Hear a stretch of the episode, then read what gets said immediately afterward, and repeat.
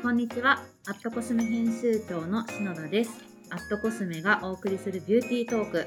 今回のゲストは、ボーチェウェブサイト副編集長の淵優希さんにお越しいただきました。こんにちは、今日はどうぞよろしくお願いします。こんにちは、よろしくお願いいたします。ボーチェとはアットコスメと一緒にたくさんいろんなことを、ね、いろんな企画でご一緒させていただいておりまして、大変お世話になっております。お世話になっております。はい。淵さんはボーチェのウェブサイトの副編集長をしていらっしゃるということで、はい、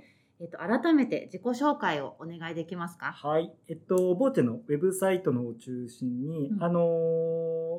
美容の情報を発信しております。記事が一番大きなコンテンツではあるんですけれども、はい、動画、YouTube の動画だったりですとか、あと Instagram、はい、Twitter、SNS 周りもいろいろとコンテンツを作っております。スキンケアも、メイクも一通りいろんな企画担当してるんですけれども、はい、一番多いのは、タレントさん周りだとか、あとメンズ美容を担当することが多いですかね。はい、で、私そもそも伺いたかったんですけれども、はい、ボーチェといえば、20年以上続いているメディアで、主に女性をユーザーとしたメディアだと思うんですが、そんなボーチェで淵さんがお仕事をするってなった時、なんか美容に対してどういう気持ちでいらっしゃったのかっていうのをまず聞いてみたいなと思ってたんですけど。そうなんですよね。僕も長らくキャリアが女性のファッション誌だったりしてたんですけど、実はボーチェに移動してきたのが4年経たないぐらいで、その時実は僕メインでやってきた仕事がファッションと読み物、カルチャーだったりしたので、美容界みたいな本当に正直、でこんなこと言ったらちょっと後でうちの編集長から怒られそうなんですけど実はその当時35ぐらいだったんですが、年齢が、美容全くやってなくって、プライベートでも本当に水でパシャパシャって朝洗い、歯はさすがに磨き、で一日を過ごし、夜またパシャパシャとお風呂で顔を洗って、寝るみたいな毎日だったので、もうどこから手をつけたらいいのかなっていうところが最初出発点でした。やっぱりファッションとかだとさすがに服を着るっていう行為をするので、服を着ることで気持ちが上がるとか実感としてあるんですけども、スキンケアもさらにメイクなんてしたことなかったから、どういう気持ちで美容好きさん、コスメ好きさんたちはこんなにスキンケアだったりメイクだったり取り組んでるんだろうっていうところがスタート地点でした。で、今はもう楽しんでる、美容を楽しんでるっていう感じ。今めちゃくちゃ楽しいです、ね、3年ぐらい前の自分にまさかこんなに美容シャーシャーと語ってる自分なんて想像できなかったと思うんですよね。なんかその今って結構男性の方でもスキンケアとか、メイクとかを楽しみたいなっていう方が増えてきているように感じるんですが、淵さんのその気持ちの変化、最初は全然わからないよっていうところから3年経って今はもうすごい楽しいってなってる、そのどのくらいからそのわからないから楽しいに変わっていったとかって記憶にありますか？でも本当にすぐだったかもしれない。やっぱり今まで本当こんな美容レベルのちょっと低いところからのお話でもしかしたら聞いてらっしゃる方そこからあったのかもしれないんですけど、初めて、例えば洗顔料を使って顔を洗った時に、あれ水だけで洗うよりすごいいいぞと思って、で最初それこそ手に取りやすい数百円単位のものから手に取る方が多いと思うんですけど、僕も同じように手に取ってて、あれ世の中ってめちゃくちゃすごい量の洗顔料あるなと思って、例えばもう少し値段価格帯の高いものを手にした時に、あれすごいお肌のもちもち感が違うぞとか洗った時の香りも、こんなに香りって違うんだとか、テクスチャーも自分はこの洗顔料が気持ちいいと思うなみたいな、一つ一つのコスメアイテムと一つ一つのその美容の行為に楽しさが全部詰まってたので、多分皆さん男性の方も、もうすぐ僕と同じように美容の楽しさって実感してもらえるんじゃないかなと。なるほど。なんか淵さんが今その洗顔がすごい気持ちよかったよっていう時に、両手で顔を覆ってキュッてしたのが本当にもうなんていうのかな、なんかね、気持ちよかったんだなっていうのを体で表現してくれた。篠田さんお褒め上手だから。でもね、全く同じことが、最初は本当にうちのボーチェのエディターたちも反応冷たくって、うん、こいつマジ美容なことになりましたねみたいな感じだったのがありそんなこと語ってると、うん、こう手つきとかは、うん、あちゃんとやってるねみたいな、あそうやっぱね褒められて伸びるタイプ超楽しいみたいになってそんな感じの積み重ねだったかなっていう気がしますね。なるほど。だから最近お仕事でフチさんとご一緒させていただくことが増えてるんですけど、うんうん、本当にもう楽しそうっていうお仕事っていうよりも楽しそうにされてる印象がすごい強い。あそうだと嬉しいです、うん、本当にありがたいことにね、うん、今本当に自分の楽しい美容がそのまま発信、ねうん、してできるっていうことがすごくありがたいですね、うん、はい、ありがとうございますと、まあ、メンズ美容で、うんうんここ数年何年か前ぐらいからそろそろ来るぞそろそろ来るぞって言われ続けていたんですけれども、はいまあ、昨年2020年末ぐらいからもうメンズ美容ぐわってきたような体感があるんですけど、淵さんいかがですかね。篠田さんも今おっしゃってましたけどなんかこう何回かあったじゃないですか今まで、うん、なんかメンズ美容が来そうみたいな、でもなんかかつてないほど今、うん、大きいメンズ美容の流れというか、うん、これは本当に定着するんじゃないかっていうような実感が僕もあって、うんうんうん、大きな流れで言うとなんか女性らしさとか男らしさっていう行動基準だったり、判断基準が、なんかそこからその人らしさに変わっていってる大きな流れがあるんじゃないかなと思っていて、今性別で喋ってしまったんですが、はい、年齢とか人種も含めてなんか自分らしくあるっていうのがいいよねっていうのをなんか皆さんが思っている中に美容っていうのが男性が取り入れることに男性自身も抵抗感がなくなってきてるし、なんか女性の方からもこう男性がこう美容っていうのを興味を示すということに対してなんかポジティブな気持ちでいる方が多いのかなっていうような気はしてますね、うんうん、でも私もそれ実感していて、うん、どうしてもメンズ美容っていうとメンズなんとかっていうアイテムを思い浮かべてしまうことがあると思うんですけど、結構アットコスメのユーザーさんって、うんうん、メンズ向けに作られたもの以外のものをどんどん積極的に使って楽しんでる方は本当に多くいらっしゃって、もうユーザーさんたちから性別とかその年代とかの壁をもう簡単にこう乗り越えてきてくれてる印象はありますね。ああいいですね、うん、うちもやっぱりボーチェって女性の読者の方が圧倒的に多いので、はい、やっぱり同じような男性の方も同じようなことを思ってくれてるのかな、うんうんあと篠田さんも今おっしゃったように僕たち以上に実際使っている女性とか男性からのメンズ美容っていいよねっていうなんか流れが大きい気がしていて、こんなことでまた大きく怒られちゃうかもしれないですけどなんかこれまでのなんかメンズ美容来そうだねっていう時ちょっと美容業界からメンズ美容いいよっていう呼びかけだったりだとか、普段美容されている女性からもなんか男性の一部が男性美容のメンズ美容って始めようとしてるよねぐらいのなんかムーブメントだったような気がするんですけど、なんか今回本当に街を実際に歩いてきた女性とか男性とかが美容ってみんなでしたらいいじゃんみたいな空気感が醸成されてる気がしていて、篠田さんもだと思うんですけどこのお仕事で携わってて嬉しいなって思っちゃって、うんうん、わかります。で例えば原宿のアットコスメ東京お店に行ったりするんですけど、うんうんはい週末とかでも男性一人でいらっしゃってる方もいますし、あと男性同士のお友達のグループもいらっしゃいますし、うんうんうん、あとカップルで来てっていうで、とにかくもう男性がお店の中にいることに全く違和感もなくて、そういう空間になってるなっていうのも感じてますね。アットコスメのお店には男性のスタッフもおりますので、そうですよね、なので本当にお気軽にどんな方でもいらしていただけると嬉しいなと思ってます。ボーチェの読者の方々はメンズ美容をどういうふうになんか捉えてる印象でしょうか。なんかこれまではやっぱり女性は多くの女性の皆さんって日常的に毎日スキンケアとかメイクとかされてると思うんですけど、やっぱどうしてもこれまでは男性がそういうものを美容に取り組むっていうのがファッション好きの人がおしゃれでするものだったり、あと感度が高い意識高い系の男性がやるものだよねっていう空気だったのから、はい、なんかそういうスペシャルなものだったところがいい意味でスペシャルじゃないというか、うん、なんか毎日なんか普通の男性が美容って取り組んでいいものなんだみたいな気分になってるんじゃないかなっていう実感があります、うん、ねすごい嬉しいですよね。いや嬉しい、ね、素直に嬉しいですよねただただ、うん、あと僕もほら美容歴としてはビギナーの方なので、なのでこの喜びをもう一人でも多くの人に分かち合いたいっていうか、っていう気持ちもあって、ぱ実感としてポジティブですよね。なんか僕たちが発信する以上に一人一人とか、まあ今ねSNS で発信できる時代っていうこともあると思うんですけど、がなんか発信してくれてて、で一般の人のみならず、今まで美容慣らしなんてしなかったでしょうっていうような俳優さんだとか、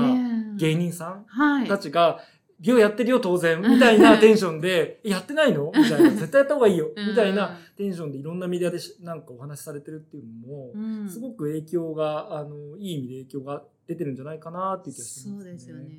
あとやっぱり美容ってやるとなんていうのかな、外見をきれいにするとかいわゆる可愛いとかイケメンとかじゃないってことに気づいてくれたのかなと思って、わかります。なんか自分が嬉しいとか、なんか元気になるとか、今日頑張ろうって思えるとか、美容の立ち位置もちょっとずつこう変化してきてるのかなと思ってます。わかります。なんか女性も含めてなんですけど、その行為を否定するわけじゃないんですが、だからモテるためにメイクするとか、いうところから、だから自分のために、それこそ本当に先ほどお話しさせていただいた自分らしくじゃないんですけど、自分のためにスキンケアする、自分のためにメイクする、ですごく楽しいじゃんっていう、もともと女性からそういうあった気持ちが、なんかそのまま男性にも伝わって、で男性の方もなんか自分がもっと毎日が楽しくなる、みたいな今捉え方なのかなっていう気がしてますね。なんかその男性の方々の素直さっていうのは私すごい好感を持ってるというか、なんか変に照れていいよとかじゃなくて素直にじゃあやってみようかなっていう人は素敵だなって思ってますね。なんかそういう風におっしゃって、いただく女性が増えたような気もします。なんかとりあえずやってみた方がいいじゃんとか、とりあえずちょっと朝からだけのスキンケアだけしてみないよみたいな提案をしてくれる女性っていうのが、やっぱ男性が美容を始めにあたってはなんか大きなきっかけになってくれるのかなと思っていて、なんかうちも女性の読者がほとんどですので、やっぱりそういうようなボーイフレンドだったり、ご主人に行ってみたらっていうような提案はするようにしてますね。これからもっと、我々がメンズ美容をもっと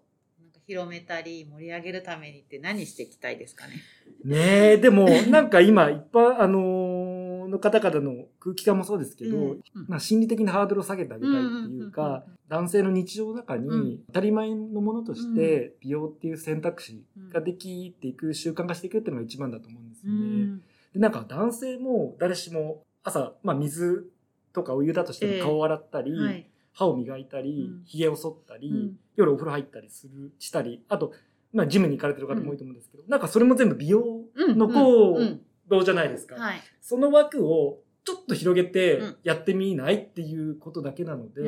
なんかそこがたまたま僕が先ほどお話しさせていただいたように、水とかお湯だけだったの洗顔料だったり、それぞれちょっと化粧水をつけてみたりとか、なんかいつも以上にシャンプー、コンディショナーにこだわってみたりとか、なんかそういったところって今までやってることの延長線上でしかないじゃんっていうところをなんか分かりやすくお伝えしていけたらいいのかなとは思います。そうですね。そのライフスタイルにそのまま馴染むよっていう。馴染むし、今までもやってきたことだよみたいな、突然何もなかったゼロのところに何かが加わるんじゃなくて、なんかその本当に今までのライフスタイルでもやってきたのの、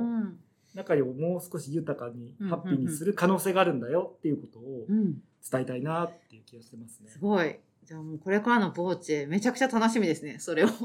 チさんがいっぱい発信してくれる。いやもうアットコスメと一緒にもう発信していきましょう。そうですね。でも本当になんか私、美容っていうのがいわゆる美しくなるっていうだけじゃなくて、そのマインドにすごい作用するとか、ライフスタイルに馴染むものっていうのは本当に思っているので、セルフケアみたいな一環ですよね。なので性別それって関係ないよねって関係ないですね。年齢も、セルフケアはね、誰もがなんか聞いてらっしゃるから女性の方も多いと思うので、これからしたらちょっと怒られちゃうかもしれないですけど、なんか女性だけに美容をやらせとくなんてもったいなくないみたいな本音を言えばでもそうなんかこんないいこと女性だけがやってたのをちょっと男性損してるよみたいな気分もちょっと本音ではありつつなるほど、こんなに気持ちよかったり、そういい匂いするとか、自分自身を上げてくれたり、それこそ今篠さんもおっしゃったようにライフスタイルをもっと楽しくしてくれたり、華やかにしてくれたりで、多分一方で私アットコスメのユーザーさんで女性がほとんど、今多いんですけど、逆に女性でもメイクは全然しませんみたいな方もいらっしゃるので、なんか性別関係なくその日にしたいこと、メイクしたくない時期もあるよね、でもいいし、とことんメイクしたい時もあるみたいな感じで、もう女性でも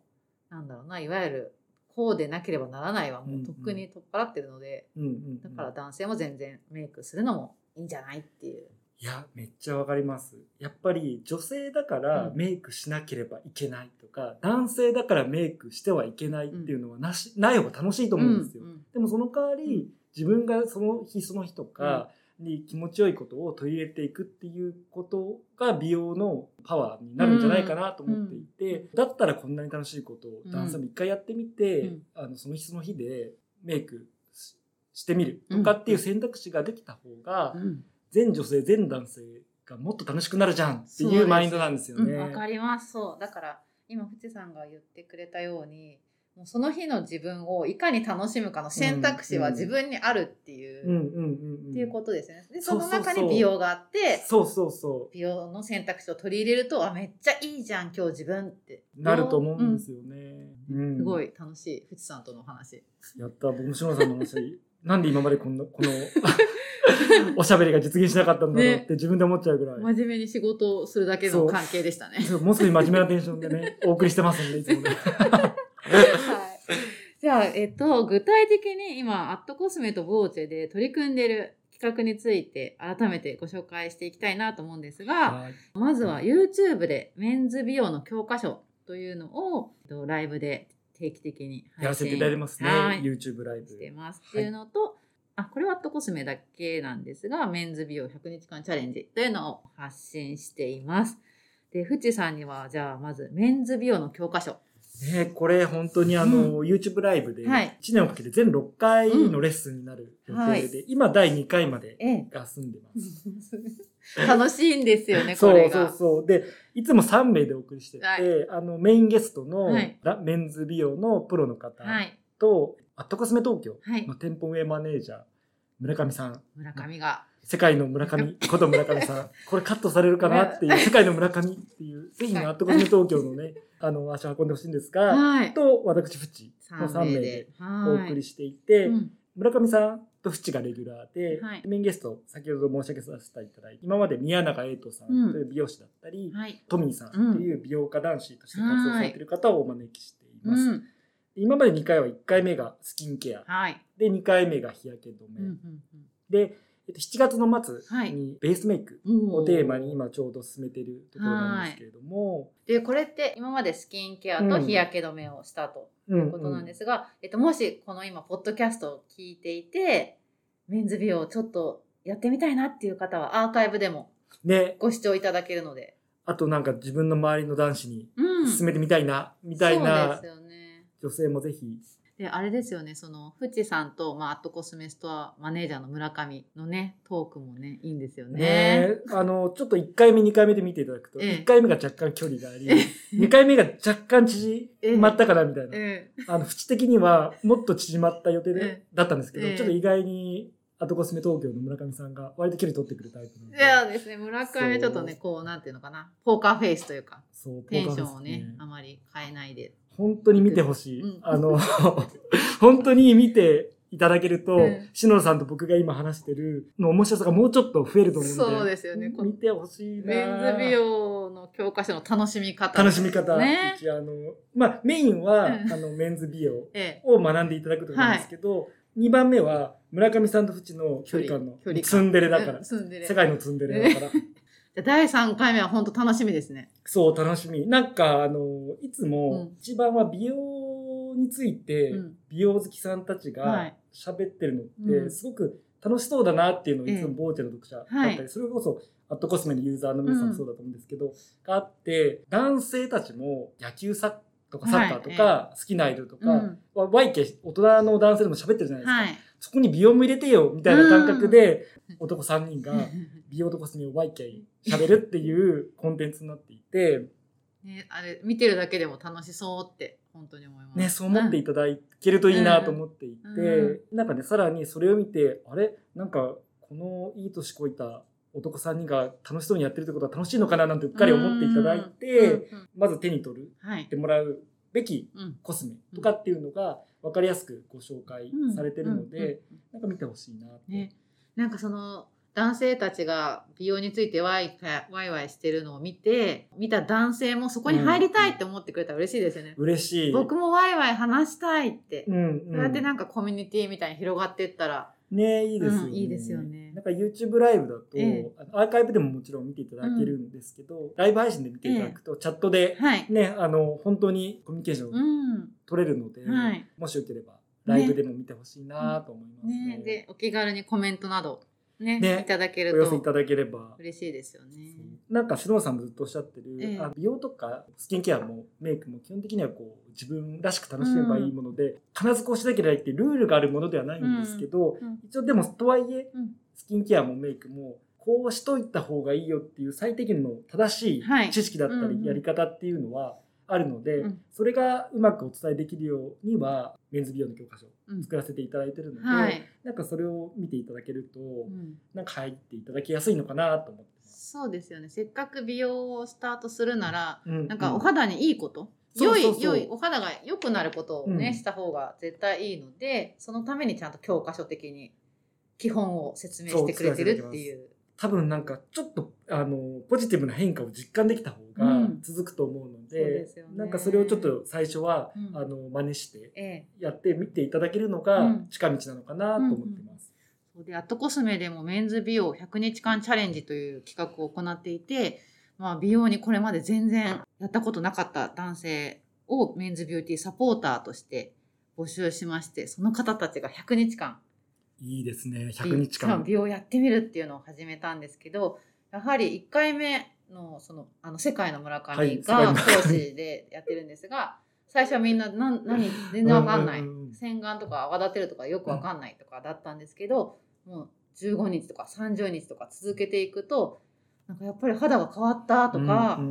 なんかスキンケアを始めたことでちゃんと寝る時間とかも規則正しいライフスタイルになったとか、意識の変化、肌そのものももちろんなんかキリってなっていってるんですけど、意識まで変わっていってるのを目の当たりにして、美容すごいなと思って改めてね、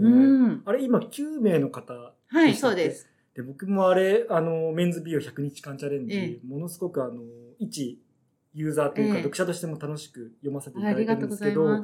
っぱり何がいいって9名の方たちが20代30代の普通の男性というところですね、本当にいい意味で、すごくなんか尖ったおしゃれをしてるとか、すごく意識が高すぎるみたいなことがなく、いわゆる普段お仕事とか、プライベートでご一緒してるような普通の男性の方たちが取り組んでるっていうのがすごく面白いなと思って見ていて、そうで皆さん本当に熱心にお話を聞いてくださって、ちゃんとこの化粧水はどう肌にいいのかとか、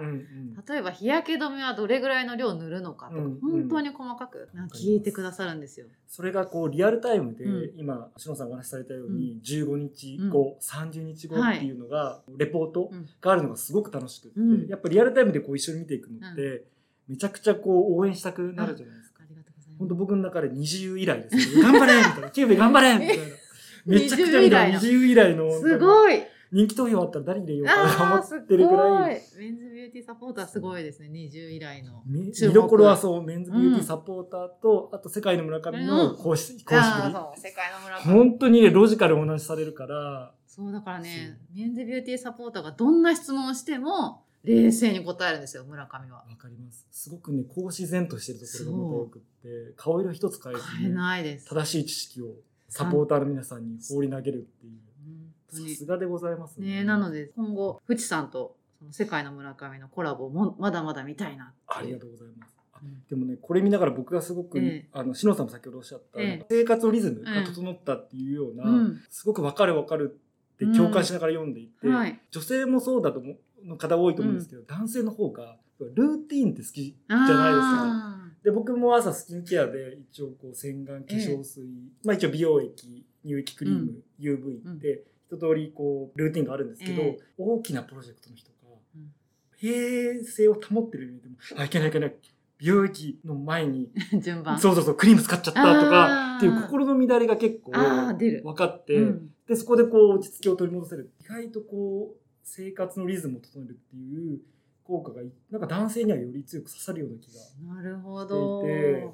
なんかスキンケアって本当に自分と向き合うっていうかね、なんか無音だし、自分でこう顔を触るだけなので。そうそうそう、どんなにこう慣れても、ある程度の、やっぱね、ステップの時間っていうのが分かるんですけど、そこがこう自分と向き合う時間っていうか、男性ってとかくサウナで整えたりとか、自分と向き合いたがりがちじゃないですか。美容も十分向き合えるよみたいな、ね。じゃあ、せっかくなので、私、フチさん的にこの夏、おすすめのアイテムをあれば教えてほしいなと思ってるんですけど。はい。ぜひご紹介させてください。はい、やっぱり夏って何よりもまず日焼け止めに取り組んでほしいと思っていて、UV ケアのアイテムを3つご紹介させてください。はい、1つ目はこちらのファイビズム ×3、はい、FF シークレットエージェント UV。UV。はい。で、これ、SPF50 プラス、PA4 プラスで、まあ、最高峰、そう、どんな日差しでも大丈夫ですってやつなんですけど、はい、これまあ、いわゆる日焼け止めなんですけど、はい、まずテクスチャーがさらりとしていて、多分普段つけない男性がつけても何のこう違和感もないというか、ストレスもなく塗っていただけると思うんですね。色もない。色もないです。はい。で、色はないんですけど、肌の色を補正する効果はあって、その自分の素肌をより綺麗に見せてくれるっていう効果があるので、まあ、本当に普通の、すごく効果の高い日焼け止めとして取り入れてもらいつつ、あれなんか今日肌ちょっと綺麗じゃないっていう実感を持ってもらえるのにいいのかな。使ってみたいなっていう人。だけど、なんか浮いちゃうのとか怖いな、色つくの嫌だなっていう人とかには本当おすすめですよね。多分人によっては、子供の頃無理やりお母さんとかお父さん塗られてた以来、塗り上げ止めっていう方もうっかりいらっしゃると思うんですよ。その人が塗ってみたら、あれなんか何も塗ってないみたいな、これで太陽全然友達になれちゃうみたいな、気持ちにさせてくれるかなと。なんかね、時々男性出るんですよ。20年前とかの幼少期の記憶で、日焼け止めってすごい日焼け止め塗ってる感があるよねっていう。真っ白になっちゃってね。そうそう、わかりやすいんですけど、いやいや、20年美容の技術の進化ってすごいです、あなたみたいな。昔のカチャカチャカチャカチャカチャカチャカチャみたいな。当時の最先端技術だと思うんですけど、今の技術本当すごいですからね。ね、進化してます。進化してますから。はい。じゃあ1つ目が、5ism ×3、FF シークレットエージェント UV です。はい。で、ちょっとそれに慣れたら、もうちょっと肌の補正効果だったり、肌を健康的に見せるっていう店の方に、ちょっと意識がいったっていう方にお勧めしたいのが、この U のフェイスカラークリエイター。はい。で、これ一応ナチュラルとカバーがあるんですけれども、こう、スキンケアので、さらに肌をきれいに整えてくれるクリームではあるんですけど、こちらも SPF30、PA3+と程よい日焼け止めの効果があるので、これ塗っても見てもらえると、なんかすごく肌の第一印象が変わったっていうポジティブな変化に気づいてくれるのかな。そうですね。このウーノは色付きベージュのね、肌の色。そう、ベージュのちょっと肌の色がつくんですけど、でもね、多分ね、誰にもバレない。僕もよくこちらウーノを使わせていただくんですけど、今まであれ今日メイクしてるなんて言われたことは一度もないので、たまに言ってほしいなって思ったんです。でもね、褒めてはくれる。なんか今日肌調子いいねみたいな感じには皆さんなる。すごく使いやすくって、でこれは普通のいわゆる石鹸、洗顔料で落ちちゃうので、取り入れやすいのかなっていうところが。石鹸落ちコスメですね。石鹸落ちコスメです。嬉しいです。じゃあ最後に、3つ目もう1個だけ紹介させてください。こちらのね、メンコスというブランドのファンデーション、BB クリームなんですけど、サンカット BB という商品名で、こちらどちらもSPF50 プラスと PA4 プラス最高峰が決まるんですけど、プラス肌の色をきれいに見せるっていう両方の効果があるという意味では、今男性の手に取りやすいアイテムの中では最高到達点なのかなと。メンコスのサンカット BB ですね。そうです。もう一度言います。メンコスのサンカット BB。はい。で、こちらも色がついてるもの。色がついてるものですね。一つがナチュラルと、もう一つがトーンアップ。はい。なので、この夏は本当に日焼け止めからまずね、入ってほしいですね。使っていただいて、自分の肌なんかいい感じじゃんっていうのをちょっとね、感じてもらえたらいいと思います。嬉しいですよね。僕もね、坊主に来たての頃、割とこう、太陽が好きで、日焼け止めを、本当まだ怒られちゃうな。日焼け止め塗らずに一夏過ごして、夏休み明けの少年みたいな感じで真っ黒黒で、出社したら9月めちゃくちゃ怒られて。もちろん日焼けするのはいいことなんですけど、やっぱり日焼けをそのまま UV を怠ってしちゃうと、それがそのままね、将来的にはいろんなトラブルにつながってきちゃうので、日焼け止めは塗って後悔することがない。で多分夏本当に日焼けしすぎちゃったみたいになった時もスキンケアをねきちんとやるとその後の肌の調子が、はい、なのでボーチェにもアットコスメにもメンズ美容の情報が載っておりますので、気になった方はぜひご覧いただけると嬉しいです。ぜひチェックしていただけると嬉しいです。はい、では、本当に藤さんめちゃくちゃ楽しいお話をたくさんありがとうございました。こちらこそありがとうございました。最後にですね、この番組を聞いてくださっている方に何か一言あればぜひお願いします。なんかやってやらないっていう選択肢の方が、やらずにやらないままよりも絶対楽しいと思うんですよね、うんうん、なので今日篠田さんとフチのトークを聞いていただいて、うん、本当騙されたと思って手に取ってみてほしいご紹介した日焼け止めを。そうですね。そう。そこで、篠田さんとフチ、大嘘つき野郎だったってなるもよし、いやいや、超楽しかったってなるも、まあそうなってくると思ってるんですけど、騙されたと思ってでも、いいので、手に取ってみて、スキンケア、メイク、ちょっと始めてみてもらえると嬉しいなと思います。はい、ありがとうございます。で、今後も、ボーチェとアットコスメでは、コラボした企画などをたくさん発信して、参りますので、引き続き皆さんお楽しみください。はい。はい、では本日はフチさんありがとうございました。こちらこそありがとうございました。はい。本日のゲストはボーチェウェブサイト副編集長のフチユウキさんにお越しいただきました。ありがとうございました。